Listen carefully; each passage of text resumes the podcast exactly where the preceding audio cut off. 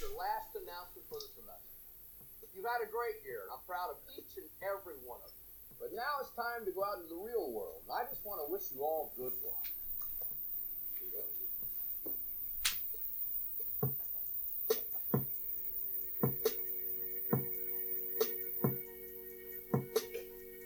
So you're still thinking of me, just like I know you give you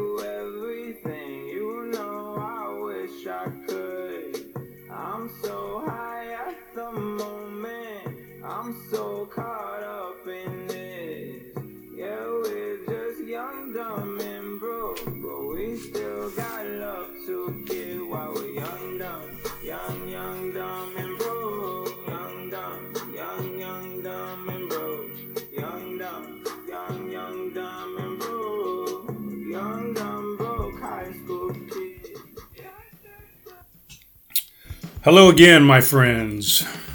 What is happening out here? What's going on? What's shaking? What's doing?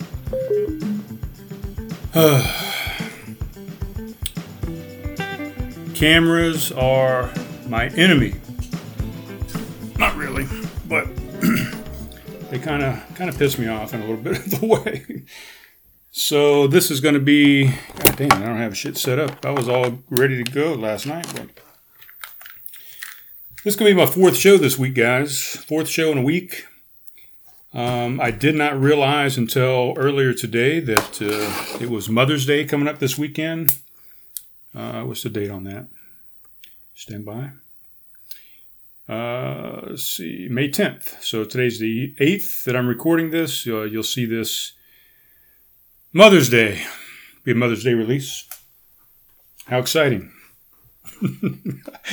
it might not be so exciting once you uh, once you realize what I'm doing and once you hear the content. But you know what? Screw it. I'm going to do it. Uh, Mother's Day has a special meaning to me, and I'm going to explain why. A couple of different reasons, really. Um, I explained one. No, when was that? No, that was episode 027 that I was talking about last night. Oh, I just got done working in the yard, man. I've been well, I didn't just get done. I've been I took a shower, I've eaten already. Since then, I've already had drank one beer, but been in the yard all day with the pop. Uh, we got quite a bit done. We've been just cutting wood all day, planks, uh, 29 and three quarter inch planks for my boardwalk, replacing all the rotten and fallen boards over the f- almost five years I've been living here. You know, things are just uh, things rot, man. Wood wood uh, rots eventually. So, been doing that all day. Did a lot of sanding. Uh, going to get back out there tomorrow and uh, stain the parts that I've uh, sanded and some of the new boardwalks and stuff. We still have a good uh, third of the section, or maybe a quarter of the section that we're working on to get uh, all the way to the back of the landing at the back of the yard by the shed. And then we've got uh, 88 more planks to replace, maybe a few here and there that are still going to be usable and I can just reuse, but 88 possible new 29 and three quarter inch uh, planks that we got to cut and uh, remove all the old, replace some of the under um, underfooting that these boards mount into. Yeah, and then screw the new boards down into it, and then uh, eventually get it all stained, and that'll be the last. Uh, that 88 pieces right there, the last. It's the last little angle that comes together like this to form and complete all the boardwalks. I've replaced everything that is rotten and fallen in with new stuff. We replaced all the under that had rotted out uh, with new. Um, hell, I don't even know what that fucking board is called, but replaced it. All new screws, uh, some two inch screws in some places, three to be a little more secure in others, depending on the the quality and condition of the uh, the underboard that we're screwing into. God damn, what the hell's the name of that board? Doesn't matter. So, like I said, is going to be a Mother's Day episode. What does that mean?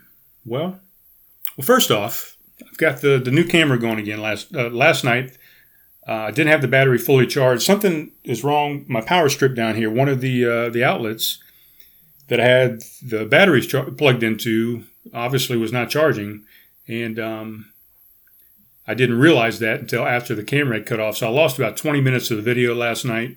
No big deal. A lot of people don't even watch; they just listen to it anyway. But um, it matters to me because I don't like you know losing video. I, I, probably did a lot of funny stuff in that last 20 minutes that um, I've had a couple people already tell me today that they they missed it. They wanted to see that last 20 minutes. Um, but it was still good. I got uh, another compliment today. Um, two of them, as a matter of fact. Another uh, compliment that the sound is, is sounding just really good. So I guess this pop filter is doing good. Maybe I'm doing better at uh, editing and, and, adjusting the noise and Audacity and uh, noise reduction and, and, cutting some stuff out. But it's all coming together, I guess. But now I got the camera, I got the battery fully charged. I don't know how much a full charge lasts. I should read the, the manual one day and figure out what all's going on with this thing. I'm still shooting at 1080p, uh, 60 frames per second again. I've adjusted the tripod so the camera is not going to move and slide on there uh, with my, you know, it was sliding. It, the tripod was kind of on the rug that is underneath the table here. And I guess as I was you know, bouncing my feet or moving my knees back and forth, it was causing the ground to shake a little bit. And the the cam that I had adjusted adjusted to see the TV screen fucking moved on me immediately. I hadn't even sat down yet after the after the intro song, and uh, it had moved. It was a little too close anyway, so I've got it further back. I've got the tripod mount better.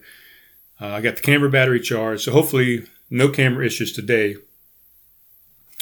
Uh, the intro music I thought was uh, just the first thing I found. I didn't really do an extensive search, but I was trying to think of the song because it's going to kind of go along with uh, what I'm doing tonight. I'm trying trying to find a song that just uh, talked about how how dumb you are when you're young, and that's kind of what the moral of the story is going to be today. Um, dumb, stupid, young, ignorant, not fully uh, formed frontal cortex yet. I mean, just just making dumb decisions, young and dumb and stupid, um, in your twenties, you know, early twenties. Oh, the song. The song was uh, by a, a, guy named Khalid, K H A L I D. The song is Young, Dumb, and Broke. Young, Dumb, and Broke. I don't see an album listed on here. Featuring Young Dumb and Broke. Debut album, American Teen. So that's his debut album, American Teen. The title, Young, Dumb, and Broke. So I figure that kind of goes along with this. What am I doing tonight, you ask? I'm, I'm kind of uh, skirting all around it and alluding to what I'm doing. Well, I've thought long and hard about it. I'm not sure if I really want to do it, but the book is public. It's, it's, it's been out there. People can go find it. They can read it. So it's not like I've tried to hide this information. It's been out there uh, since 2007. So it's been out there for 13 years. People have read these stories. I've read them. My parents have read them. My family's read them. My ex-wife has read them. I'm pretty sure my kids read it. Um, eventually, a bunch of people read it. It's been bought. It's been sold. So, what am I talking about? I self published a book. If you've been following Craft Conversations from the start, you'll remember the first uh, 20 episodes or so, or so when I was doing it with Caleb that uh, we do we would do some ads up front, and uh, Caleb would talk about CQ Works and his watercolors and some different things, stickers, whatever that he was doing, paintings, um, house paintings that he started doing for a realty company. I would advertise uh, the Keto Dojo, which is on Facebook. I would advertise It's All Fun and Games Until, which is the book that I wrote. What else did I advertise? I don't know. A couple other things that I can't even remember off the top of my head now. So, but I've talked about this book a lot. And the book, I wrote it back in 2007. Well, I actually started writing it um, probably 2005 ish. Started diving into it and the reason I wrote the book is, uh, you know, my ex-wife uh, she cheated on me um, a couple times, maybe even more than that. I'm not even positive. Um, I at least got a couple out of her with uh, some interrogation, no waterboarding or anything like that. But I finally got the info out that I was looking for. Um, 2003, I guess, is when I uh, officially found out that uh, things were going on with a particular person when we were stationed there in Illinois.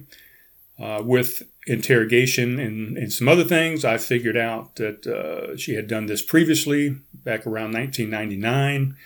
Who knows what happened in between 99 and 2003? I think there may have been some other instances. And um, yeah, so what did I do? Well, I said, you know, her reasoning was, and there is no reason to do it, um, but her excuse was, her reason was that she had always thought that I had cheated on her. And it depends on your definition of cheating, and I'm not going to skirt around the issue and, and try and define what cheating is. I I cheated. Um, I cheated on our marriage. I did not actually have intercourse. So if, if your term of cheating is intercourse with somebody else, then no, I did not do that. But if uh, if you if it's just an emotional cheating, um, I probably did that a couple times. And um, if if cheating uh, is kissing and maybe some other you know foreplay type stuff, then yeah, I, I did that. And you're going to hear that in this story. And the story I'm reading is out of my book and I cannot believe I found this. I went online. So anyway, I wrote that book. Let, let me let me step back for a second. So I wrote the book, and the reason I wrote it is my wife had always thought that I had that I, I had slept with uh, this one chick, this one girl, when we were stationed down in Valdosta, Georgia. Our first assignment, very young into the Air Force. Uh, we were both uh, 19 years old. Uh, got married after knowing each other for less than a month we immediately uh, bought a house, got a dog, got pregnant, had a kid. I mean, just all the stuff, just overwhelming us at uh, at the front of this marriage. Skin, no excuses, no excuses for either one of us. Um, but I wrote the book to because uh, she always says, "Well, I don't know what you did back then, but I know you were doing some shady stuff and." And uh, I think you slept with that one girl that one time. And I don't know. I just, you know, I hit 30 and I hit middle age and, or not middle age, but I hit 30 and, um, you know, I was, um, I don't know. We were moving around. We were separated a little bit during my recruiting and her going back to school, and we didn't talk to each other a whole bunch. And I needed, you know, I found somebody that uh, gave me more uh, had more interest in me and had more conversation with me than what you were doing. And just all the things came up. And she had always thought that I'd done something. So her justification in her head was, well, he did it. I'm going to do it. And again, that's no justification, but uh, that's that's what happened. So I told her, I said, you know what? I'm going to write down exactly everything that I did. I'm going to tell you everything that I did the first eight years of our marriage to clear the air and to put it all out there 100%. You know, I wanted to stay together, basically. I found out that she had cheated, and I said, Look, we're going to make this work. I love you. I want to do this. We got two wonderful kids together. Uh, we have an amazing career. Um, let's let's work this thing out. And in order for us to work that out, I think that I need to get everything off of my chest and let you know everything that I've done. Put it all out on the table. Let's get communication back into our marriage and let's uh, be upfront with each other, put everything behind us, and move forward from there. And uh, as I started writing some of these things down, some of these thoughts, and trying to figure out what I was going to tell her and what I needed to confess, it was a confession of sorts. You know, I'm not Catholic, and she's not either, but um, it was it was a confession of sorts, is what the book was. Once I started jotting some of these ideas down and some of the memories, I said, you know what? I'm just going to put it all into a fucking book. And at the time, a couple, uh, the self publishing craze had started going on. This was around 2005, 2006 ish. Six ish. Ah, God, I can't speak. And all the self publishing stuff was out. And I was like, you know what? I'm going to write a book. Um, it's kind of a memoir of sorts, obviously. I'm telling a story of my life, autobiographical, biographical. But I was also going to interject a little bit of uh, fiction in there as well. Of course, like most uh, writers do, they try and uh, you know embellish a few things here and there to make it more interesting and more readable and more exciting for the reader. So there is a little bit of that um, in this story and throughout the entire book. So I wrote a book basically. I started penning it in 2005. I went to Iraq and got stationed there, deployment. in uh, 2006. I need to plug these in and put these on. And uh, that was really good. That deployment was really good for me. That gave me a chance to actually complete this book. And I probably never would have ever finished it if I hadn't deployed and had all the time in the world, uh, you know, when I wasn't treating mass casualties and uh, patients and, and all these types of things and trying not to get blown up by uh, mortars and IEDs and whatever. Um, uh, when I went home at the end of my shifts and uh, at night or whenever I had a day off and whatever, I, I would jot down in this book. I had a, a, little notebook, you know, similar to the the stuff that you see me writing in, just just just plain old notebooks. I had a notebook exactly like this, and every night I would sit down in my little twin uh, bed in my little tin can that they called it, and I would sit there with a pen and literally write out these stories. So when I got back from my deployment in Iraq, uh, we were stationed in Alaska, Anchorage, Alaska at the time. And when I got back, I took that little book, and I've got it. I still got it downstairs in my bedroom, as a matter of fact. I took that little book and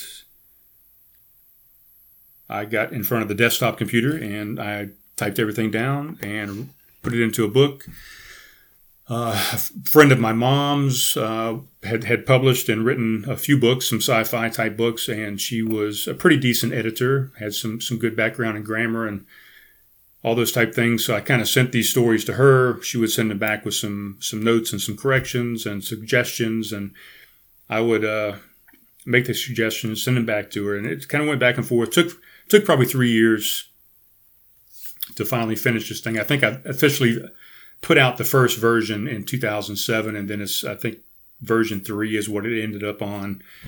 Um, see what this book is here. Uh, da, da, da, copyrighted 2006. Um, where the hell did I put the version on here? Third edition. Yeah, so this was the th- this book copyright here is the third edition.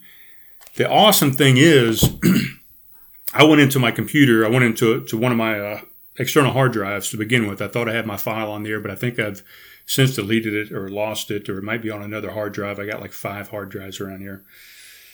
But uh, I think all the original copies and edits and everything, the Microsoft Word documents, and then finally converted it into a PDF to upload to the website. Uh, site called lulu.com, by the way, is where you can self publish your works if you are an artist or an author. so I went on there today. I, I came in from the from the garden, from the backyard, and I said, you know, I need to I need to pull up this file so I can read this thing because I'm going to read your stories. What I'm going to do today. I could not find it to save my life. Even on the website, I couldn't I couldn't find a copy of my file, and it's always been there in the past. When I've looked for it, I could pull up a PDF file, and uh, the entire book is right there. That way you can, you know, upload a different file. If you if you've made edits, you can upload a new PDF, and next time they print on demand the book, uh, it's got the, all the all the new information in it. So, a long intro, I know, to kind of get to what I'm going to, but so I could not find that file, and I said, "Fuck, man! I know I've got a copy of this goddamn book somewhere." And I've looked for this book because Caleb always wanted me to show it on the podcast and actually have a hard copy book. You know, maybe something I could put we could put in the frame to advertise and display it, like you see on a lot of podcasts. They they have their books in the background or whatever.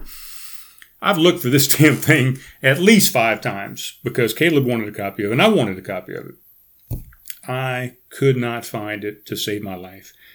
And I told myself, I said, God damn it, I want to do this Mother's Day thing. And I know this book is in this house somewhere. I know I have a copy of it because I bought a copy for myself. I wanted to have a copy even though it's online, I can get it printed at any time. I just wanted to have my own copy to thumb through. And I went down in the box that I thought it was in, that I've looked in at least five times, like I said before. I don't know if you can see on the front of the book how, how marked up it is, but this is the actual book, hardcover, softcover. But the outline is a, a memo pad that had stuck to the top of this book. So every time I looked through that box, I would see the memo pad that was stuck to the top of it, and I would not find the book. Well, I decided tonight I'm, I'm taking everything out of this goddamn box. Everything is coming out of the box. I'm not just going to dig through the box. I'm taking everything out piece by piece, and I'm going to find this book. Well, I took that uh, uh, memo pad or whatever the hell, uh, day planner, I think it was a day planner, out of there, picked it up. Lo and behold, it's stuck to the back of the day planner. All this time, it's been right here in the house. So this is the book, the infamous "It's All Fun and Games Until," and uh, the reason for the name of the book was, you know, it's all fun and games to go out there and be flirting around with other people at the club or going to the strip club or dancing uh, a little maybe too provocative with uh, somebody else. You know, when you're married, it's all fun and games until you get caught. Is what the the premise of the book was. And if you can, uh, you probably can't see it right now, but if you can see, maybe I'll take a picture of it and try and put it into the into the video later. But it's a maze on the front of there. So my thought was, it's all fun and games until I'm basically navigating the maze of relationships and marriage and just life in general. So so yeah, so copyrighted 2006. It's a novel. It has over 5,000 words in it, I think, which makes it a novel. so it's a memoir by Brian E. Dales Sr., which is me, and it's got an additional story by Mr. Ryan Olds, which I will read that additional story because it ties in to the to the uh, actual story that I'm going to read today. So, so there you go. I'm very excited that I found this copy of this book. Super excited and I've got some uh, you know some comments here on the back. Whatever. I'm I'm super excited, guys. All right, so here's what's happening. And you know, here, here's the uh, preface here. To my wonderful wife for allowing me the time and courage to put these stories of my our life on uh, these pages for the world to read. I cheese sandwich you, and that was just something that we used to say. I don't remember. I think that was a line in a movie somewhere or something. I don't even remember why we started that. But instead of saying uh, we loved each other. We said we cheese sandwich each other. So there you go. What else is in the front here? Uh, one of my best uh, favorite quotes If you really want to do something, you'll find a way. If you don't, you'll find an excuse. And then the second quote that I put up front here was The best proof of love is trust. And that was by Dr. Joyce Brothers. Um, and that's true. I mean, you have to have trust in a marriage. And probably for at least the first at least the first 11 or 12 years of our marriage, we had zero trust. I don't, you know, we just didn't. We just didn't have trust. Um, she had been cheated on by every boyfriend she had ever had. And uh, she thought that I had cheated on her, which, you know, definition, her definition at the time was sleeping with somebody. She thought that I had done that. Um, and then, you know, I didn't trust her. So, yeah, you have to trust each other um, to sustain a, a marriage. Um, here's the acknowledgments, and then we'll get into we'll get into the story. I'll read the story and I'll kind of interject a little bit and kind of give you some side sidebar. But here is the acknowledgement, acknowledgments that I put up here to my wonderful kids for behaving and tolerating me spending many nights in front of the computer or with my pen and pad in hand, making them fix their own dinner. Uh, Tish Hand for making these stories breathe and making me a better writer, I think. To my boy Ryan Olds for contributing a great story when others would not and writing one of the most sincere stories in the book. My good friend Jeff uh, for taking the time out of his busy day to read and edit these stories of my life. You make my toes curl. Uh, it's an inside joke. All the guys of 265 Blue Pool Drive uh, for starring in and making these many stories of my life somewhat interesting, if not to the rest of the world, at least to me. And of course, my mom and dad for loving me all these years and bringing me up to believe that marriage is a promise you keep for better or for worse. Um, again, at the time writing this book, the plan was that we were we were going to stay together. That was the whole plan, um, and we did. We stayed together another uh, almost eight years after this book was written. but um, I don't know, just couldn't take it anymore. Just the trust, the trust was not there. So I'm going to open a beer. I'm drinking one of the same beers I drank last night. This is that Kona Light, uh, four grams of carbs. I already had one, so this is going to be eight grams of carbs for the day. And we're going to get into the story. Now, this story is not for the faint of heart. This story is real, it is raw, it is exactly the way I remember it happening. Like I said, maybe a, a little bit of an embellishment here or there. I'll share another pour with you maybe some embellishment just for excitement. But pretty much, this story is, uh, you know, 90% true. And then I'm going to read a story that Ryan Olds wrote afterwards because he's part of the story. The story, let's just get to it. God damn it. I'm 25 minutes in already. I haven't even started the goddamn story. The story um, contents, there's actually nine chapters. There's a prologue, and then there's nine chapters, and then there's an epilogue at, at, the end of it. So the plan was to write this book, and my plan was to write two more books. So this was going to be a confession of the stuff that I had done in our first eight years of marriage. My second book, with the permission of uh, my ex wife, was going to be to write about what my ex wife did that was shitty to me. Uh, you know, of course, cheating on me a couple times and whatever other uh, things that she had done uh, through the course of the marriage. The second book was going to be the second part. So I did this to her. Now here's the revenge. She did this to me. The third book was going to be how we reconcile everything. I did my stuff, she did her stuff. We're better for it. We survived. We we made the marriage work. We lived forever after, you know, for 70 years married, whatever. That was going to be the third book.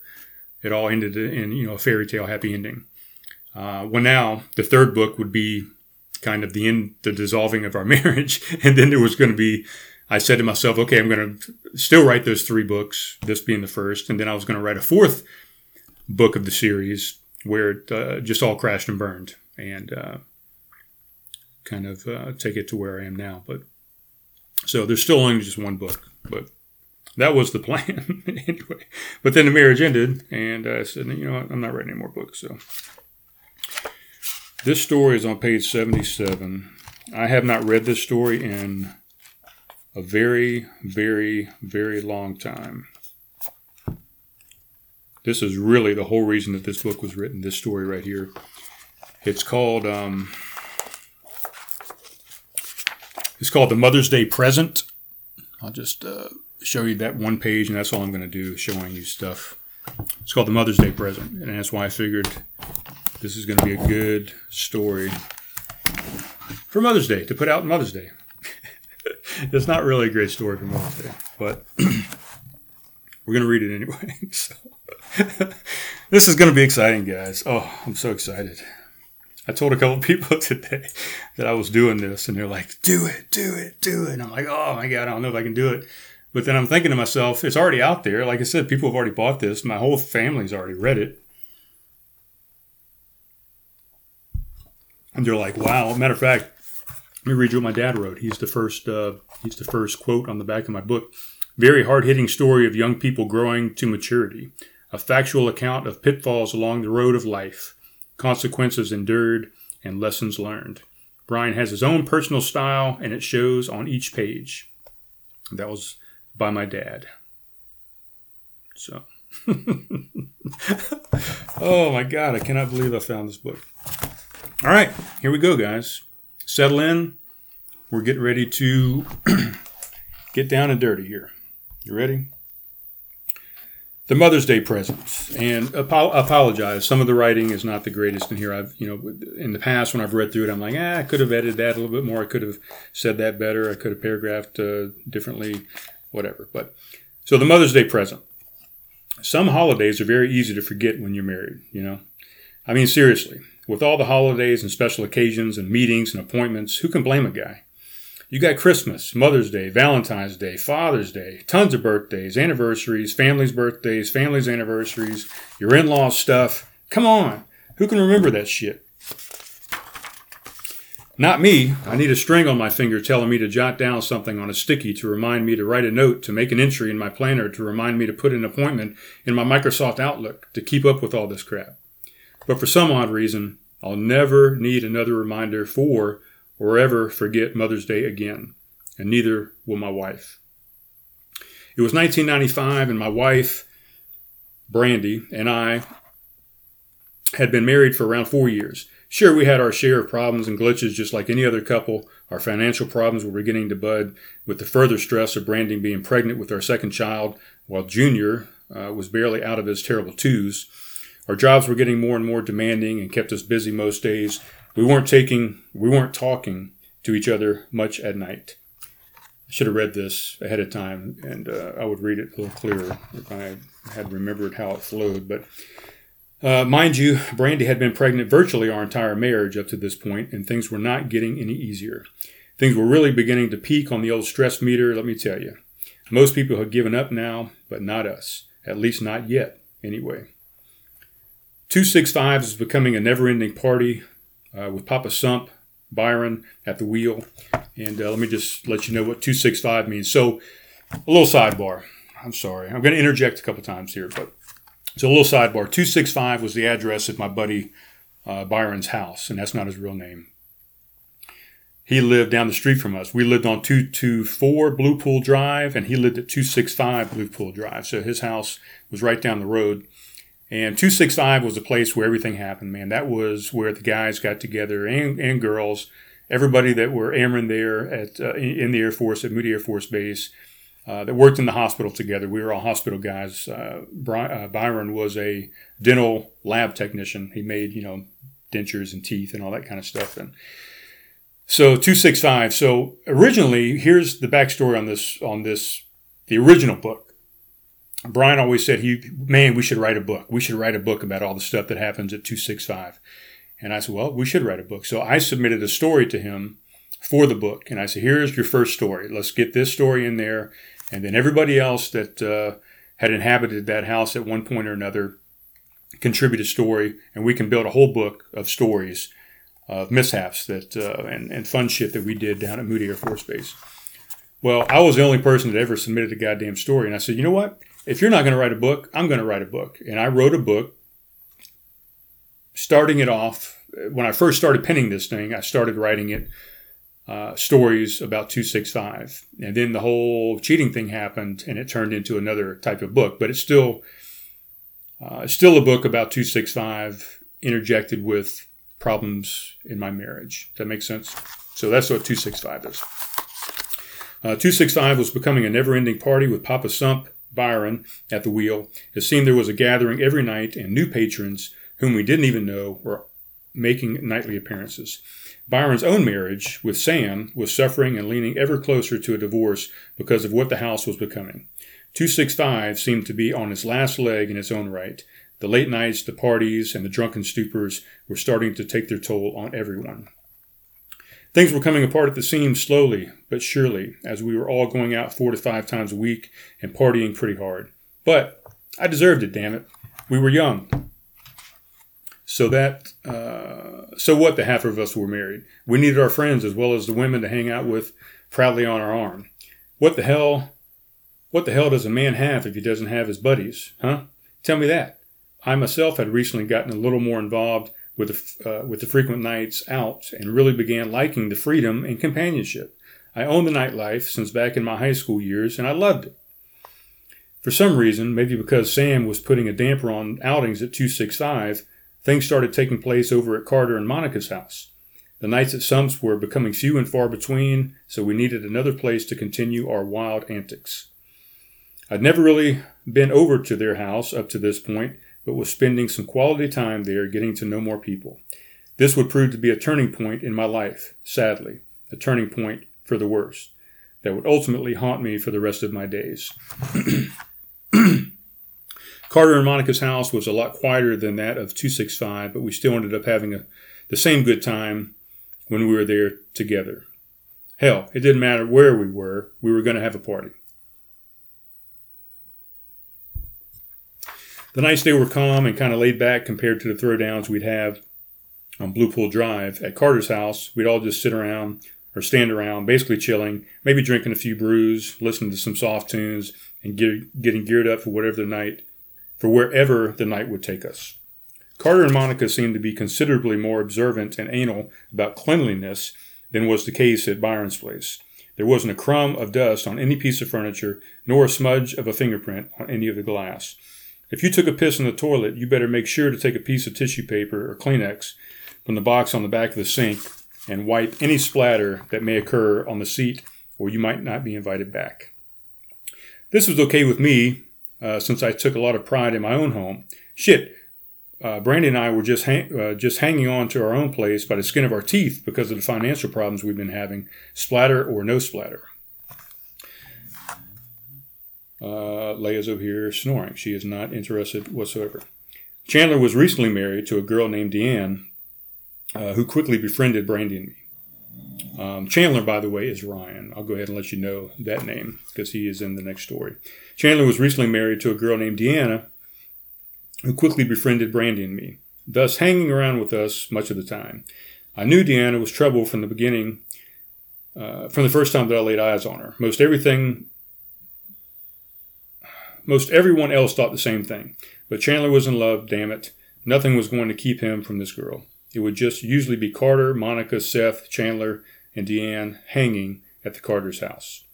Oh, yeah, I might as well mention at this point there was also a friend of Carter and Monica's named Renee there, whom I was beginning to notice, and she was starting to notice me too. Uh, Renee was about five foot six inches tall with shoulder length brown hair, brown eyes, braces, and she was just a little bit on the fluffier side, some might say. Not fat, just big boned. Carter and Monica's is where we first met.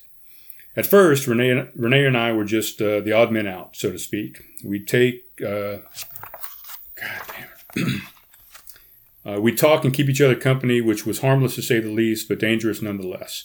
The encounters became more frequent and we started seeing more and more of each other. But the funny thing was, we never really got to know each other all that well. We'd talk, but for the life of me, I couldn't tell you what the hell our conversations were about. We just went through the motions of breaking the silence when we were together, plain and simple. But one thing was for sure, she was always flirting with me. No matter how subtle it was, the flirting was definitely happening on a nightly basis. Nothing serious, but there was always a bright smile, a complimentary comment, a brush across my hand, or just a look but I knew somehow she was into me. All the things I wasn't getting at home often enough, I began noticing oozing out of this girl that I didn't even know, much less have anything in common with. Like I said, I couldn't begin to tell you what we even talked about. Regardless, uh, she seemed like a fun girl to me, but I was married, and that was as far as was, as far as it should have gone. Many nights we'd all end up at this club called the New Knights, uh, later to be named Club 2000, and do a lot of standing around and drinking. Occasionally, all of us would get out on the dance floor together, you know, not really having a partner, but just all in a large group, grooving a little bit uh, to the tunes. Everyone would eventually end up at the New Knights, so the whole crew was always there to greet us. Valdosta, if you remember, was a very small town, so there weren't many other viable choices. The staff there got to know us very well, especially Byron, and we were always treated like high society. They really catered to our every need. So, you know, kind of liken it to, you know, if you hear locally in town, I guess going to the Heights House or some bullshit like that. Not really, though. So this was more of a dance club. So maybe the Honky Tonk Saloon. I don't know. I don't even know what to compare it to here locally, but it was just a local club. Had great music. Everybody just went there and danced and, and got shit faced. But a couple of nights I remember being out on the dance floor with the group, kind of dancing awkwardly by myself, which I usually did. Brandy didn't care to go out with us uh, or with me since she liked to tend to things at home. She was pregnant and preferred not to be around alcohol since she couldn't drink. While dancing on these two nights, Renee was also alone and decided to keep me company. Now it was becoming clear to me, by the way she was moving and pulling me close, that maybe she had some other things in mind that I had not counted on. Like I had said, she was fun, but I was married. I indulged her and I guess instigated things to the next level. Before I knew it, she was kissing me. This was the first girl I kissed since being married, and I've got to tell you, it was a little weird, but it was also a little exciting. Things never really went much further than that, to tell you the truth. I never really thought much uh, about things other than the fact that we were friends of friends and kept each other company while out with the crowd. We would dance, but everyone was dancing. It wasn't like the kiss meant anything. I figured it was just something she thought she should do. You know, kind of just being nice since I looked so pathetic and lonely. Nothing clued me in uh, to what was really going on through her mind, what was really going through her mind, until she showed up at my doorstep one brisk spring evening.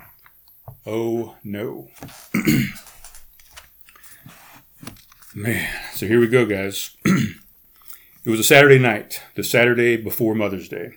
Brandy had gone out of town for the weekend to see her mother and left me at home with our child, first child, Brian Jr. I was sitting around watching TV as I usually did, and by now Junior had been asleep for a few hours in his crib. The crew had all gone out and they'd invited me to come, but I had to decline due to my situation. the situation, my kid's situation. Uh, Chandler called, which is Ryan. Hey man, Dan and I got uh, Renee with us, and she is asking about you. She says she has no one to hang out with, and she wants to know what you're doing. You want to talk to her? Dude, I'm sorry, man. I can't come out tonight, uh, but tell her maybe another night. I really didn't want to go out. I mean, I couldn't. I could have found someone to come over and watch the kid, but I was con- content just sitting around watching the table or watching the tube. God, I'm sucking at reading this thing, guys. It should have ended right there, but of course, they were all out drinking, and you know what goes, what that, and you know how that goes. Inhibitions are lifted, and people in, inevitably, inevitably end up making decisions they wouldn't normally make, or maybe they just get up the courage to make the decisions they really want to make in the first place. In either case, a decision was being made, and I wasn't even being asked my opinion. A few hours had passed, and I was on the fourth or fifth beer myself when the phone rang again. Hey, it's Chandler again. Renee is in the car with us and really wants to talk to you. Hey, Brian, this is Renee. You need to come out and play. Why the hell do you want to sit at home doing nothing when you could be out with us? Of course, I still had to reject her advances. You are crazy. I'm home alone with my son, and I really can't go anywhere. You guys have a good time, and I will catch up with you guys another time. Next thing I know, she is bringing up the idea of coming over to my house. Well, since you are stuck at home, maybe I should just come over and keep you company. I laughed. You are crazy. That is not a good idea at all. You three will have a good night without me, I'm sure. What are you doing right now? she asked. I took another swig of my beer, which I'm going to do right now. I'm just sitting around drinking some beer and watching some TV. I will see you some other time, I promise. I really thought that would be the end of it, uh, of any of all contact for the evening. A few minutes had passed, or maybe an hour. I hear a knock on my door. I went to the door shirtless, shorts on, and a cold beer in my hand. When I opened the door, all I saw were Renee's braces smiling at me with a beer in her hand. Can I come in? I should have said no, right? I immediately countered while staring her in her drunken eyes. I don't think that is a good idea. You should probably go. What's the big deal? I just want to hang out a little, a little while, and then I will go, I promise. She smiled her shiny smile and flipped her hair back over her ears. We both knew she wouldn't leave. Look, my kid is asleep in the next room, and I'm going to hit the sack pretty soon. Maybe another time we could get together. I insisted. She smiled, looked back at the car where Chandler and Deanne were seated, smiling up at us, and then they drove away. What was I to do now but invite her in and wait for her ride to return? Would her ride ever return? Would I be able to kick her out? Would my kid wake up and wonder who this woman was? Would Brandy call and want to chit chat a little while? It was pretty late already, and I was really starting to doubt that anyone would ever return to pick up this woman that was now sitting on my couch in my wife vacant house. She told me to have a seat, and I took my usual corner spot on the sofa, a square away from her. For the life of me, I cannot remember what was playing on the television, not that it mattered anyway, but I think my night alone watching a good movie and falling asleep with a good buzz was now out of the question. Renee slid over closer to me and with her beer in her left hand put her right hand on my leg. I tensed up. What the hell are you doing? I asked jokingly. Or, what the hell are you doing? I asked jokingly. Should have been better, right? She kissed me on the neck and moved her hand further up my now tightening thigh. I pulled back a little. You know, you really shouldn't be here. You need to call your buddies to come get you before you do something, before we do something very stupid that we will both surely regret in the morning. she sighed, batted her big brown eye, uh, batted her big uh, brown eyes, eyelashes. Uh, maybe I should have said. I already told them to pick me up in the morning. Don't make me leave. Her lower lip poked out a little. She assumed I wouldn't be able to ask her to leave once she was in my house, and she happened to be right. I settled down a bit and realized she was in my home for the night, and I might as well accept it. She leaned in to kiss me. Nervously, I pulled back once again. She caught my cheek.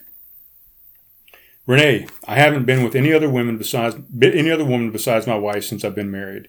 I don't even think I could do anything if I really wanted to. I'd already beaten myself in my mind before we even get started. She moaned a low growl. Mm, I can get you to change your mind and get you in the mood. She slid into my lap before I knew what was happening. Next thing I know, her tongue was wiggling down my throat like a leech, and she was throwing her hands around my neck. She grabbed the back of my head, pulled me in close, and kissed me with a deep, wet kiss that was amazing. I tried to let myself go and give in to her to enjoy it, but I couldn't stop thinking about my wife, Brandy, and my son sleeping in the other room. I will let you know right now that nothing was going on down below. I didn't know what was happening, but I had no reaction. The little guy was either sleeping or drunk. Some people reading this that haven't ever experienced this phenomenon will doubt will doubt me, I'm sure, but I can assure you there was no movement. I regretfully let her know this what uh, I regretfully let her know this before she could find out for herself. Being a little disappointed in myself and my performance, I suggested, "Baby, you might as well go home. You might as well go ahead and call your ride." She smiled her devilish grin and said, "Oh no, we're going to do this, and I will take care of your problem, baby." Next thing I know, my shorts are completely off, and Renee is standing in front of me, disrobing. She kneeled down in front of me, uh, and took my limp member in her hand and started to try and get a little life out of my manhood. I closed my eyes, leaned my head back, and really tried to focus because I'm not going to lie, I wanted this to happen. With eyes closed, focusing and cussing at my body, I had a total block going on. Nothing was happening. I know, guys, you're all probably shaking your head right now. Uh, she opened her brace filled mouth and put my little guy between her lips and began trying to resuscitate me. At first, it was a little scrap, a little scrape from the sharp metal. With a little correction in her technique, she was gliding smoothly, with her lips pulling my meat up and down. I couldn't believe it. I got nothing. And I was really excited on the inside, but it, without a shadow of a doubt, was not showing on the outside. She tried every little trick she had up her drunken, lustful sleeve to no avail. It seemed nothing was going to work. As I think back on it, I don't think I had a raging case of whiskey dick, However, I believe my skeet shooter was not rising to the occasion out of fear and guilt. And that's funny because I think that line, um, I believe my skeet shooter, uh, the whiskey dick and the skeet shooter line came from uh, my buddy Jeff that I mentioned in the uh, in the opening acknowledgments there. oh, I forgot about that line. Um, being the nice guy that I am and a little embarrassed, I decided, what the hell? Why not give her a little pleasure and make this worthwhile for at least one of us? I picked her up off of my lap and laid her down a long, uh, long ways across the couch. She was completely naked in front of me, and I lowered myself between her legs and started touching and playing with her now moist and most intimate of spots. She was moving and moaning like a wild stallion, and I just knew I'd get some reaction from the other member of this party at the sight, sm- sound, and smell of things, but nothing happened. What was wrong with me? Was I really here? Was this really happening to me? Was I even human? I sat up frustrated and again had to apologize. Nothing like this has ever happened to me before. I just can't stop thinking about my wife. I had a block or lock that I apparently didn't have the combination to. After a good 30 or 45 minutes of really trying, oh, I'm sorry. After a good 30 to 45 minutes of really hard, no pun intended, trying, I finally told her it was no use. She looked a little pissed, but also a little let down that she didn't have the power to get a man to rise from the dead. It must have been a real blow, no pun intended again, to her ego. I mean, this is what women are born to do. Not really. They love to. Uh, they love the power of being able to get a man hard and to get a man off, but it didn't seem she had the power stronger. But it didn't seem like she had a power stronger than that than that of the one of my man what is wrong with this sentence? But it didn't seem she had a power stronger than the one my wife had over me. Okay that should be than instead of that so we sat there in awkward silence for a moment uh, she said do you at least have a shirt i can put on she asked sure i do and i went to my bedroom to retrieve one I was fumbling through my dresser drawers, depressed and cussing myself when I felt her hands wrap around my waist. I was still naked and still limp, but at that very moment I felt a little spark, a little jump. She smiled and started to back us up toward my bed, and I hesitated. I do not feel comfortable being in my in my wife's bed. Why don't we go into the guest bedroom? I just knew from what had just happened down below that I could control my body. We would both find out soon. We'd both soon find out. Either way. We walked hand in hand to the guest room, me in my birthday suit and her in a long white t shirt looking sexy as hell. Before entering the room, I wanted to check on Junior to make sure he was doing okay, and more importantly, that he was still sound asleep. I was looking over the side of the crib when Renee popped over the shoulder and giggled, How cute! My wife would not have, been, would not have approved. This night was not getting any better. A bigger lump was now gathering in my throat than in between my legs. I grabbed her, left the room, closed the door behind us, and ventured across the hall, past the guest bathroom, guest bathroom, to the room where I'd had my first affair. Yeah, I mean, already, right? Already, I cheated. Do you agree? I mean, I'm I'm I'm, I'm licking her pussy. I think I cheated. I probably cheated at the kiss. but anyway, anyway, uh, we fell onto the so uh, onto the soft queen size bed together and started making out. Again, I felt like I'd be able to rise to the occasion and was more focused than I'd been before. Renee reached down below, and I could tell she was happy, maybe by the smile on her face, that she felt a semi-hard member, semi-hard member for the first time that night.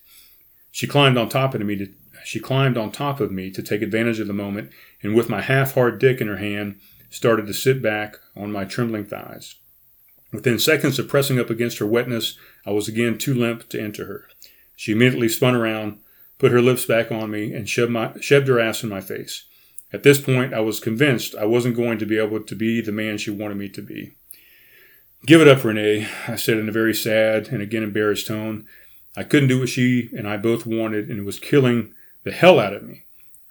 A real disappointment to say the least, but it was useless. Renee looked up. She looked spent and maybe even a little mad. I understand. Let's just go to sleep, she whispered. I pulled the covers down, lay back. We pulled the covers down, lay back together, and with a sigh, went to sleep without having been able to enjoy each other. The worst night of my life was finally over. Morning came sooner than both of us wanted it to. We were both looking at each other with sober eyes and wondering what the hell we must have been thinking the night before.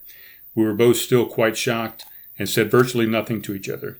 She found the phone by the couch where we'd been only hours before and called Chandler and Deanna to come pick her up. I myself was thinking it was Mother's Day, and I was standing here with another woman in my living room, uh, wearing nothing but one of my T-shirts. How the how the hell did I let this happen? What was I to do now? Within the hour, Renee's ride from the night before had arrived to retrieve her. Without a word, and her, and with uh, the clothes she wore over there now back on, she was gone.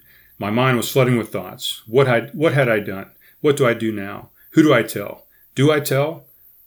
When will Brandy be home? One thing I did know and a question I had an answer to was I needed to make sure there was no evidence to be found. I vacuumed the couch, I removed the sheets, started the washer, lit candles, emptied the trash. No one, except the accomplices, would ever know another woman had been in my house that Saturday night.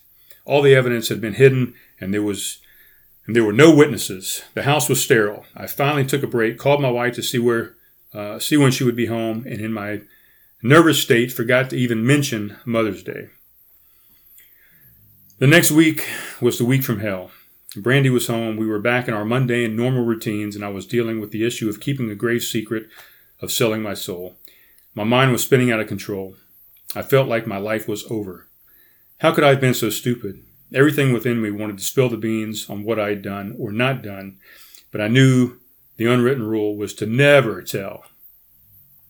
My plan was simple. Nothing happened. I'd stayed faithful, and I'd be taking this unfortunate information to my grave. The decision had been made. I was in charge. At least that is what I allowed myself to believe. It was a couple of days later, and I was coming back from the base exchange after getting some lunch. Next thing I know, I see Chandler for the first time since that night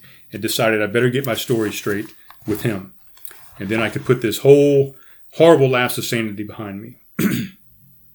I flagged Chandler down in his car, opened the passenger door, and had a seat. Chandler seemed very nervous and was having trouble looking me in the eyes.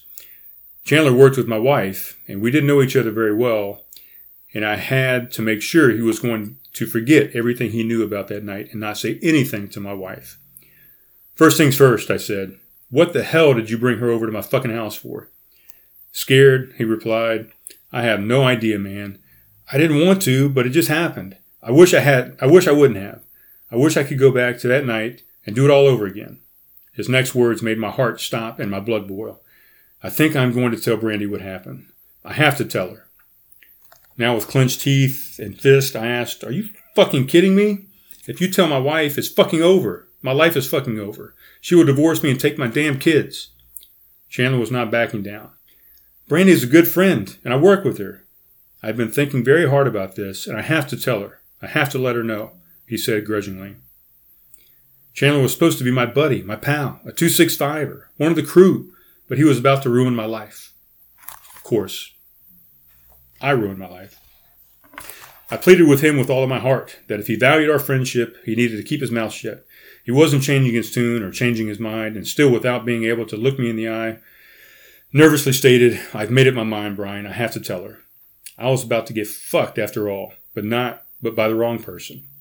I was furious. I got out of his car, slammed the door, and yelled at the top of my lungs, Thanks for ruining my fucking life. Uh, this part of the story is called The Fury. that Friday, I picked up the kids from daycare, drove home, and got dinner started as usual. Brandy was still working uh, the 6 a.m. shift to 6 p.m. shift and would be home close to 7. I was making some of my special chili with sirloin and deer meat. It was one of Brandy's favorites, and I guess I was trying to keep things normal trying to take my mind off of what I'd done. The deer meat gave it that certain special flavor, but due to the gaminess of the meat, I would add sirloin to tame it down a bit. I was beginning to worry about Brandy as I watched uh, Junior run around with a blanket on his head pretending to be a superhero. I heard the car pull up around 8:35 p.m. I was wondering what had taken her so long, and I turned off the pot of excellence and went to the door to greet my wife. The doorknob turned, and there was, and there she was, her swollen eyes wet with tears, obviously upset over something. She moved past me as my lips puckered to give her a kiss, as a to give her the usual hello kiss. She continued through the living room, gave Junior a hug, traipsed through the kitchen, and went into the bedroom. She closed the door behind her. My mind, my mind started racing. What the hell was that all about? What the hell did she know? Did she know anything? Had something happened at work? Did someone die? I was somewhat clueless, but also nervous that the cat was out of the bag and she was about to scratch me. Take another drink. Man, long story.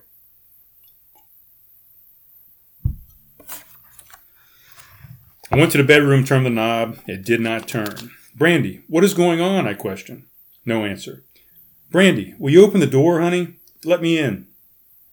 I heard the lock turn. I again turned the knob and swung the door open. Brandy was seated on, on, the, on the edge of the bed. Sweetness, what's the matter? With tears now beginning to flood her eyes and roll down her cheeks, she mustered, How could you? How could I what? What are you talking about? My heart sank into my stomach. I knew exactly what she was talking about, but I played stupid.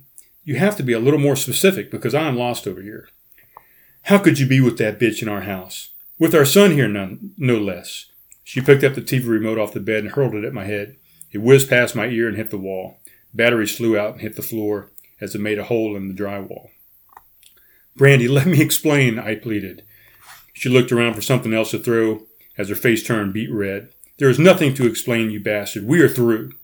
Wait a minute. You have no idea what happened that night. Oh, so you admit it. Don't you worry. Chandler and Kenneth just finished filling me in on everything. They had no earthly idea what happened. They weren't even here. They told me you had sex with that little whore Saturday night. That is all I need to know. She stood up, taking her blouse off. I grabbed her by the arms. Baby, let me explain. She pushed me off and swung a wild slap at my face, just brushing across my nose. There's nothing to explain. Just pack your shit and get out, she yelled. We are through. Now I was getting angry. She wouldn't even let me tell her what had happened. If she would just let me explain, she would know that nothing happened because I was in love with her. Honey, look, Nothing happened, okay? I couldn't even get it up. We did not, uh, we did not sleep together. We did sleep together, but I, I meant we did not, uh, you know, fuck, whatever. Well, that is not the story I heard. Chandler said that Deanna told him you did. So what do you have to say about that? Uh, Deanna is lying, bitch. That's what. Are you going to believe them over me? I don't know what to believe. I just want you to leave now. All right, all right, I will fucking leave. But you are wrong. They are wrong. I went to the closet, opened up a suitcase, and began throwing some stuff together. That damn Chandler had just ruined my marriage and my life. Where will I go? I cried. I don't give a fuck, she said. Just get out, uh, just go stay with that little slut. I'm sure she will take you, and you two could be very happy together. You are being unreasonable, I yelled. Maybe you will be willing uh, to talk when you calm down. I doubt it, Brian. Are you almost fucking done? Are you almost gone? Don't worry, I'm going. I left the bathroom, or bedroom, with my bag packed, stormed through the kitchen, past Junior on the way out, and out the front door. I got into my truck and started it up. Brandy came running out and yelled for the whole fucking neighborhood to hear, I fucking hate you, as I pulled away and sped down the street. Holy shit, my life was ruined. I was on my way to Charleston to my brother's, to my brother Bruce's house. He'd know what to do. He was recently divorced, so maybe uh, not the best source for info or relief, but I surely wasn't going to my parents' house. Uh, I traveled down the Interstate 95. As the early morning hours passed, I was mentally exhausted from trying to think my way out of this mess. I pulled into the last rest area before my exit to take a quick nap and regroup around 4 a.m. I pulled into a parking space, laid the seat back, and sat there staring at the roof of my truck for about an hour. I realized I wasn't going to be able to sleep, and I started the truck, deciding to finish my journey. Close to 7 a.m., I pulled into my brother's driveway. It was a Saturday morning, so Bruce was home and already out in the garage, getting ready to do some yard work, of course. He was surprised to see me. What the hell are you doing here? Uh, Brandy kicked me out. What the hell for? What did you do this time? Bruce knew we continually had minor problems. He had no clue the severity of the current situation. Well, uh, Brandy thinks I cheated on her. Uh, well, did you? No, not exactly. I did have a girl stay over uh, while she was away at her parents' for Mother's Day last weekend, but I did not fuck her. Come on, this is your bro you're talking to. You had a girl sleep over, but you didn't sleep with her. I am not stupid. I swear I didn't, I insisted. So it went for the next few hours. Um, even my own flesh and blood didn't believe me. How was I going to get my wife to? He finally told me what I didn't want to hear. You need to talk to mom and dad. So, uh, with my trusted brother's advice, I went to my mom and dad's later that afternoon. They were surprised to see me as well, but it wasn't all that unusual for me to show up unannounced, so no big deal. My dad and I were out in the front yard smoking a cigarette and I sat down on the edge of the flower bed. I told him I had something to, to tell. I had, I had to tell him something. And yes, I did smoke at that time. My mom was in the house watching TV and doing laundry, so we were alone. He knew it was something big since I drove all that way. What is it, son? I began to tell him the whole story, as I did Bruce, with tears in my eyes, rolling down my face. I felt like such a jerk. Ah, uh, you need to get back in your car, in your car, go home and tell Brandy what you just told me. She will understand. But I will tell you something. You have really messed up big this time, son. At least he believed in me. At least he believed me and believed in me. You are right, Dad. You are always right. I need to get back home. Thanks, Pop. We hugged, and he squeezed me hard while patting me on the back with his hand. I went in and told my mom I couldn't stay and that I was going. No need for her to know and have her worry. I asked my, di- my dad not to say a word. I would tell her when I was good and ready. I was on my way back to face my fate before the day was over, before the day was even over. The ride back was hell trying to think of the right words to fix all this mess I had made. If I could dig myself out of this deep abyss I was in, I would be faithful forever. This I promised myself. I pulled into my drive a little past midnight. I unlocked the door, went into the quietly went in and quietly closed it behind me. I searched all the rooms for Brandy and finally found her asleep on the floor in Junior's room next to his crib. She obviously didn't want to be in any of our beds, not knowing where Renee and I might have been the week before. I wakened her and told her we needed to talk. She had calmed down by then, and she slowly got to her feet, tiptoed out of the room so as not to wake Junior. I went in front of her into the kitchen getting the beer out of the fridge. A beer would help me think. Brandy went and sat on the couch, Cracking open my brew, I came in, took my all too familiar spot in my favorite corner of the couch. Deja vu rushed over me. Brandy, just sit there and listen, please. I want you to know what happened from me. There are always two sides to every story, and you have the wrong story. I hope you believe mine. I'm listening. I told her exactly what happened, and she cried more tears than I'd ever seen her cry. Uh, we hugged for a long time. We sat on opposite roofs, sides of the room for a long time. We sat in separate rooms for a long time. Then we hugged again. She said, If that is what you say happened, then I believe you. I just wanted to know why. I wondered what she must be, uh, what she must be thinking about, how she might have failed me, how she thought she was not affectionate enough. I imagined her thinking she was not sexy enough. Maybe she thought it was because she was pregnant our entire marriage. She wanted to know what drove me to insanity that Saturday night. I loved her, damn it, and I also wondered what I must have been thinking.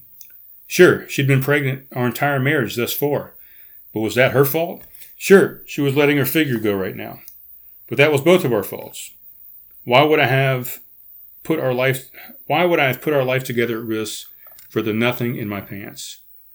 She sniffled and forced a half smile. I just want to go ahead and put all this behind us, Brian. Promise me with your biggest promise that nothing like this will ever happen again. Swear to it, and then let's go to bed. I don't know if I will ever forget, but I was brought up to forgive. I promise, baby. We fell asleep in each other's arms that night, knowing things would be better. So, that was the Mother's Day present. And, um, you know, I told her I would never, ever forget Mother's Day again. And from that point on, I made sure her Mother's Days were the best Mother's Days a mother could possibly have.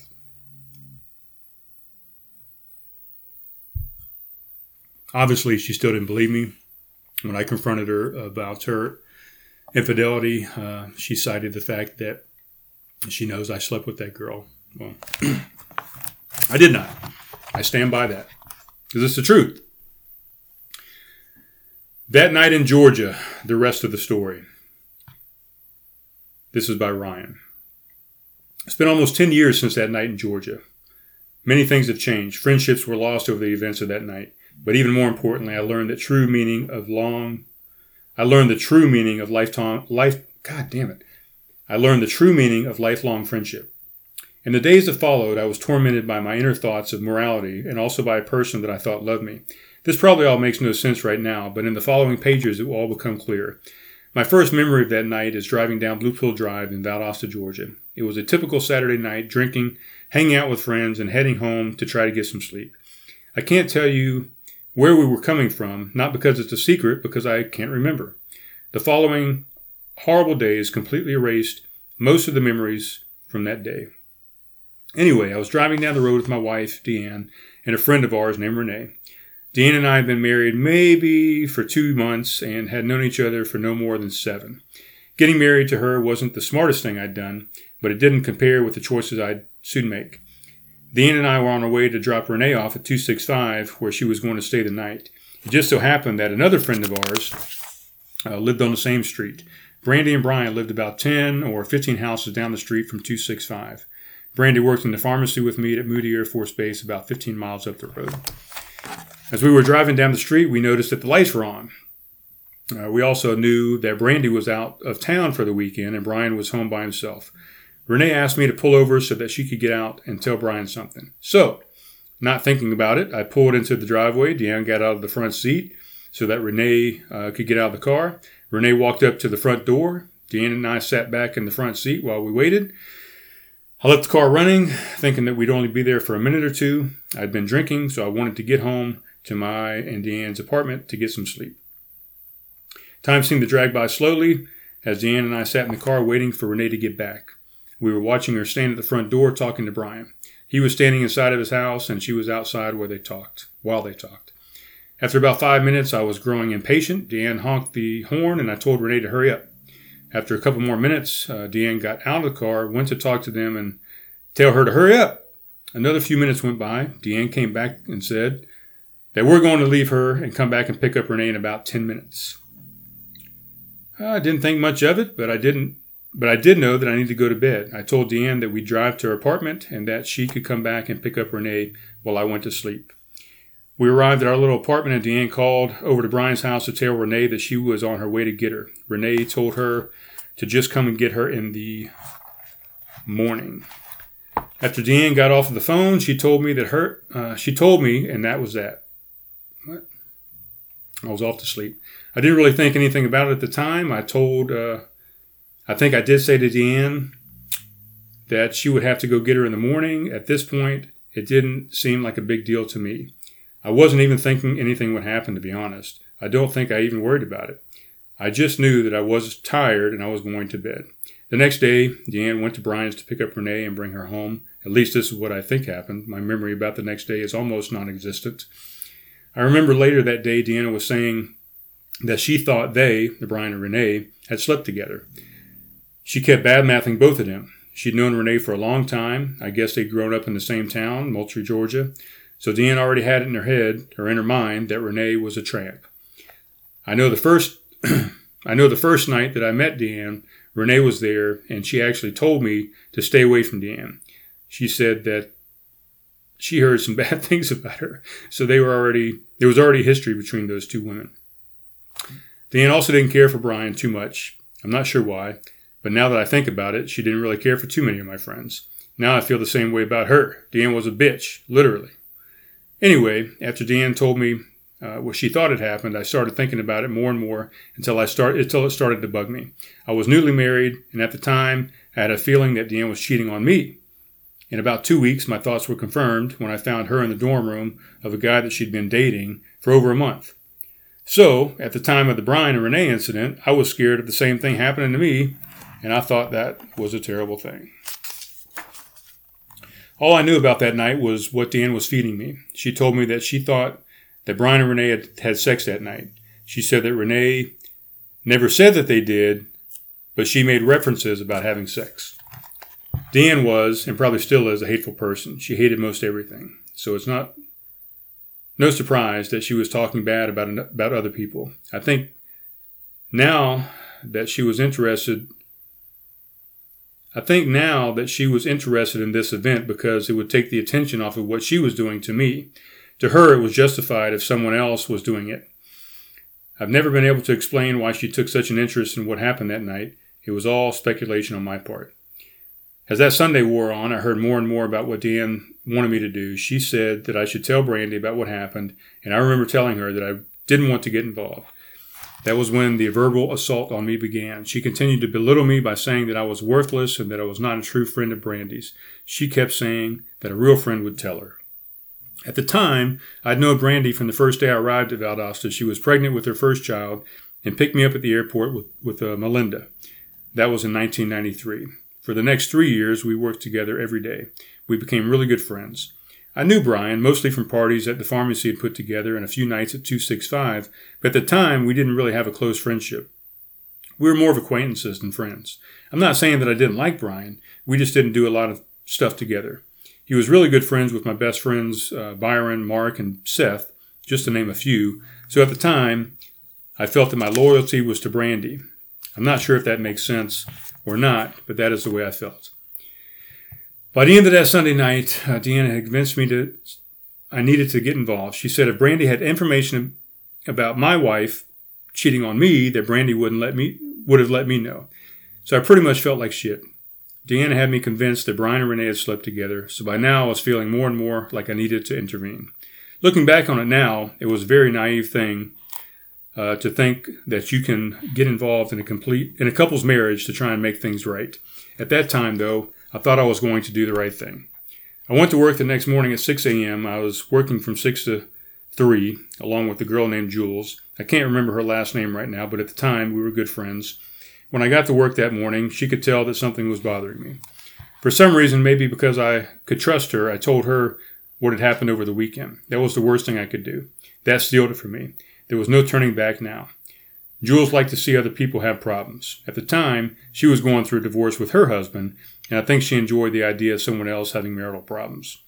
Jules immediately jumped on the subject. She totally backed up Deanne, saying that I had to tell Brandy about what had happened. Now, I was really stressing out. I was a very shy person at the time. I couldn't tell someone uh, something as little as, hey, you have food in your teeth, let alone tell them that I think their husband cheated on them. So I was truly in a state of panic. Not only was the person that I loved telling me that I should tell Brandy, but now one of my friends and coworkers was telling me the same thing. I knew that I had only one other chance to figure out what to do. I needed to talk to Kenneth, my supervisor, who was the only or the one person I trusted with my life. I knew he had the answers for everything, at least at the time I thought he did. He was the one person that I looked up to and tried to emulate, so now I needed to get his view on the subject. I knew that he would and that he would be the right thing that he would I knew what he said would be the right thing for me to do. Man, I forgot how long these stories were, guys. If you're still with me, I applaud you. Uh, Kenneth arrived at work around 7:30 a.m. When he arrived, he knew right away that something was wrong. He asked me, and I told him that I needed to talk to him. I was sick to my stomach at this point. I was also nervous that I should, that I think he might have heard my teeth. I was also so nervous that I think he might have heard my teeth chattering. We went into the back office of the pharmacy and I told him everything that I knew, along with the stuff that Deanne had told me. He dropped his head and sat there in silence for a minute. I don't think he wanted to get in the middle of this one, but he was my supervisor and Brandy's supervisor. I think that he felt he had no choice. He said that I should tell her. I know that he didn't want to go through this. I could see the anguish in his face. Uh, we talked for a little while, and then we went into Lieutenant Colonel Wilson's back office, our pharmacist, and talked to him about it. After a long talk between the two of them, Kenneth brought me back into the office and told me what he thought we should do, what he thought should be done. He was still leaving it up to me, but if it had to be told, he thought it would be best if we went to Colonel Wilson's house to tell Brandy. So the decision was to, was made to take Brandy to Colonel Wilson's and then tell her while we were all there. I'd do the talking, and Kenneth and Colonel would be there for emo- emotional support for Brandy. I don't think that Brandy was coming into work until later in the day. It seems to me that she didn't get there until after lunchtime, but I may be wrong. In the meantime, I called Byron to talk to him about it. I told him what was going on, and he immediately told me not to do it. That was a shock. He was the first person to tell me not to say anything. Now I was even more confused. I thought Byron would understand, but in fact, he sounded mad at me. It was too late, though. I was too far into it. I couldn't have got out of it if I wanted to. After getting off the phone with him, I went back up front to work. Uh, when out no- nowhere, Brian came to the pharmacy and asked if he could talk to me. I honestly didn't know what he wanted to talk about. I wasn't thinking that Byron had called him. But why wouldn't he? They were best friends. So Brian and I walked out to out to my car and I climbed into the front driver's seat. He sat in the passenger seat. Brian started talking about the stereo in my car, just making small talk and working up to the real reason for the conversation. I still wasn't thinking that he knew. Then he asked me about it. He asked me what I was going to tell Brandy, and I was shocked. I don't remember even looking him in the eyes the rest of the conversation. I remember staring at the soda machine on the back dock of the hospital the whole time. It felt like a dream. Brian asked me not to say anything, he said nothing happened, and then if I said anything to Brandy, it would ruin his marriage. I told him that I had to tell her. I asked him to tell her. I asked him to tell her, since he said nothing happened. He said he couldn't. Brian said that I didn't understand and that I wasn't and that I was going to ruin his marriage, his family. I told him that I couldn't live with myself knowing that I didn't say anything. I'm not sure how long we talked, but during that time he never got mad Never said that he would hurt me or anything. He just asked me not to say anything. I don't know what the last words between us were, but when we left the car, I went to the pharmacy. I couldn't believe what had just happened. That was when I realized that Byron must have called him. I was in a state of panic. I don't remember much else about the time between that conversation and my next memory I had. The next thing I remember was making a left onto Bemis Road, leaving the base. Kenneth was in the passenger seat and Brandy was in the back seat. I was very curious as to what uh, she was very curious as to what we were doing.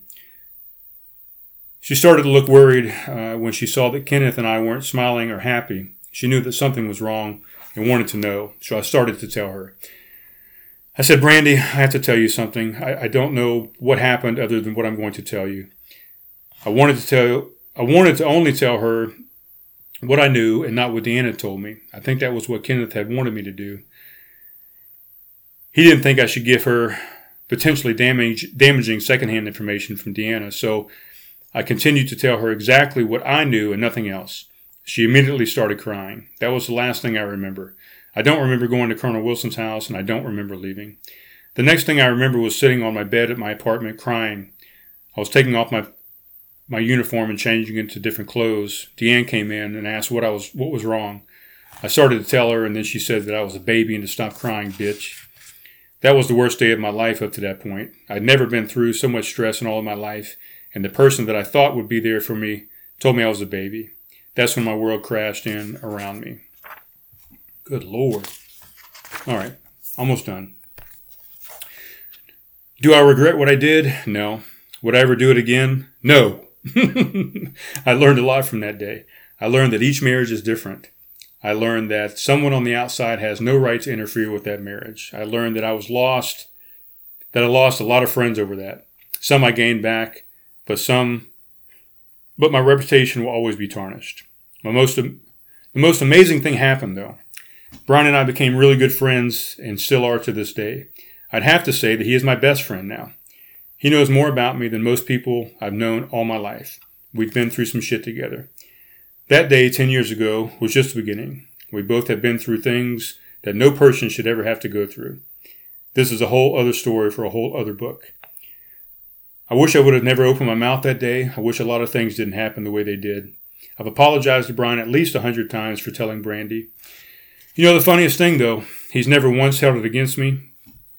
That is what friendship is. that is what I learned through all of this. Your friends will always be there for you, no matter what happens. Girlfriends and sometimes wives come and go, but the one person you can count on to get you through the tough times is your friends. I'm very glad to have Brian as a friend. Do I know what happened that night? No, I don't. Have I ever asked? No. It is none of my business. I know that whatever did happen, it wouldn't change our friendship now. For someone to befriend, for someone to befriend the person that almost ripped his marriage apart is an amazing, is an amazing person. Getting choked up. I don't think I could have the courage or forgiveness to do that. I guess that is what makes Brian different from me. This is my story. It is what I remember. Is it 100% true? I doubt it. The mind has a strange way of warping events to allow your mind to better handle the bad things that you have done. What I did was a bad thing.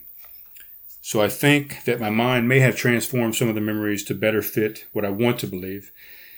But this is a true story to the best of my knowledge. I definitely not proud of it. I think it is the lowest thing I've ever done, but I learned from it and have moved on. Hopefully, I'm better for it. I don't know. I doubt it. All right. That was, oh man, that was long. That was tough to read. I should have read the story first so I could have flowed better through it. Hope it wasn't horribly read. But that's what happened on Mother's Day the day before Mother's Day, really, into the, the next day. But and uh, am I proud of it? Uh, hell no, I'm not proud of it. Did it eventually end up being the demise of my marriage? Uh, it's debatable. You know, uh, read the book if you want. Get the book. It's on Lulu.com. It's all fun and games until you can read uh, the stories uh, before that one because it's, it's in chronological order. The stories that I put together of uh, some things that I did that were not so nice in a marriage that I shouldn't have done. I was young and dumb and broke. And uh, yeah, that's the story. That's what I wanted to release on Mother's Day. It's a, it's a fantastic story, really. Oh. So, no, that didn't ruin our marriage. Um, that was not a reason for her to cheat on me. Uh, her cheating on me didn't ruin didn't ruin our marriage. The entire sequence of events ruined our marriage. Uh, we should have got uh, divorced after a year. We should have got divorced after five years. Um, we actually applied for divorce after five years and didn't go through with it, along with the bankruptcy. So so many things happened during that thing, man. I don't know, but we stuck it. You know, we we lasted over twenty plus years and uh, I eventually ended it because I, I just I could not live with the fact that she had cheated on me a few times, a couple times. I just I tried to I tried to put it behind me. I tried to forget about it. I tried to forgive, and I have forgiven her, but um, I just could not forget it. Every single day of the year, I thought about it.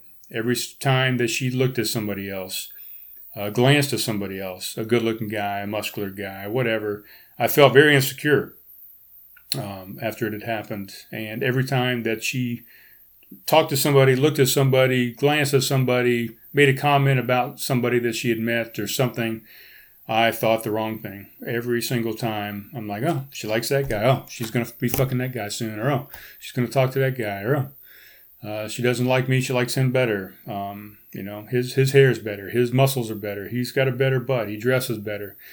Whatever. And I, I tried to change who I was to try and fit into a mold of what I thought she was looking for. And really, she just wanted me. She just wanted me. But I could not forgive her. And I could not forget. So I asked for a divorce, and we, we got divorced. And sometimes I think it was uh, was uh, probably the worst decision of my life, and I shouldn't have. I should have stuck it out. I should have, you know. Now that I now that I look back on it, I'm like, holy shit! Why didn't you just push through it, Brian? I mean, you're stronger than that. You're you're better. You're way stronger than that mentally. You should have been able to get past that, but did not. So shit happens, right? It is what it is, some people will say. I don't say that, but some people will say that. It is not what it is. It is what I made it. It is what she made it. And uh, things happened because of the things that we put into place, that we put into motion. So I think that's it, guys. think I'm going to wrap it up. That was a very long episode to read a story that was probably boring as fuck, but there it is. If you want to read the rest of the stories, it's all fun and games until lulu.com. And guess what, guys? We'll talk to you soon.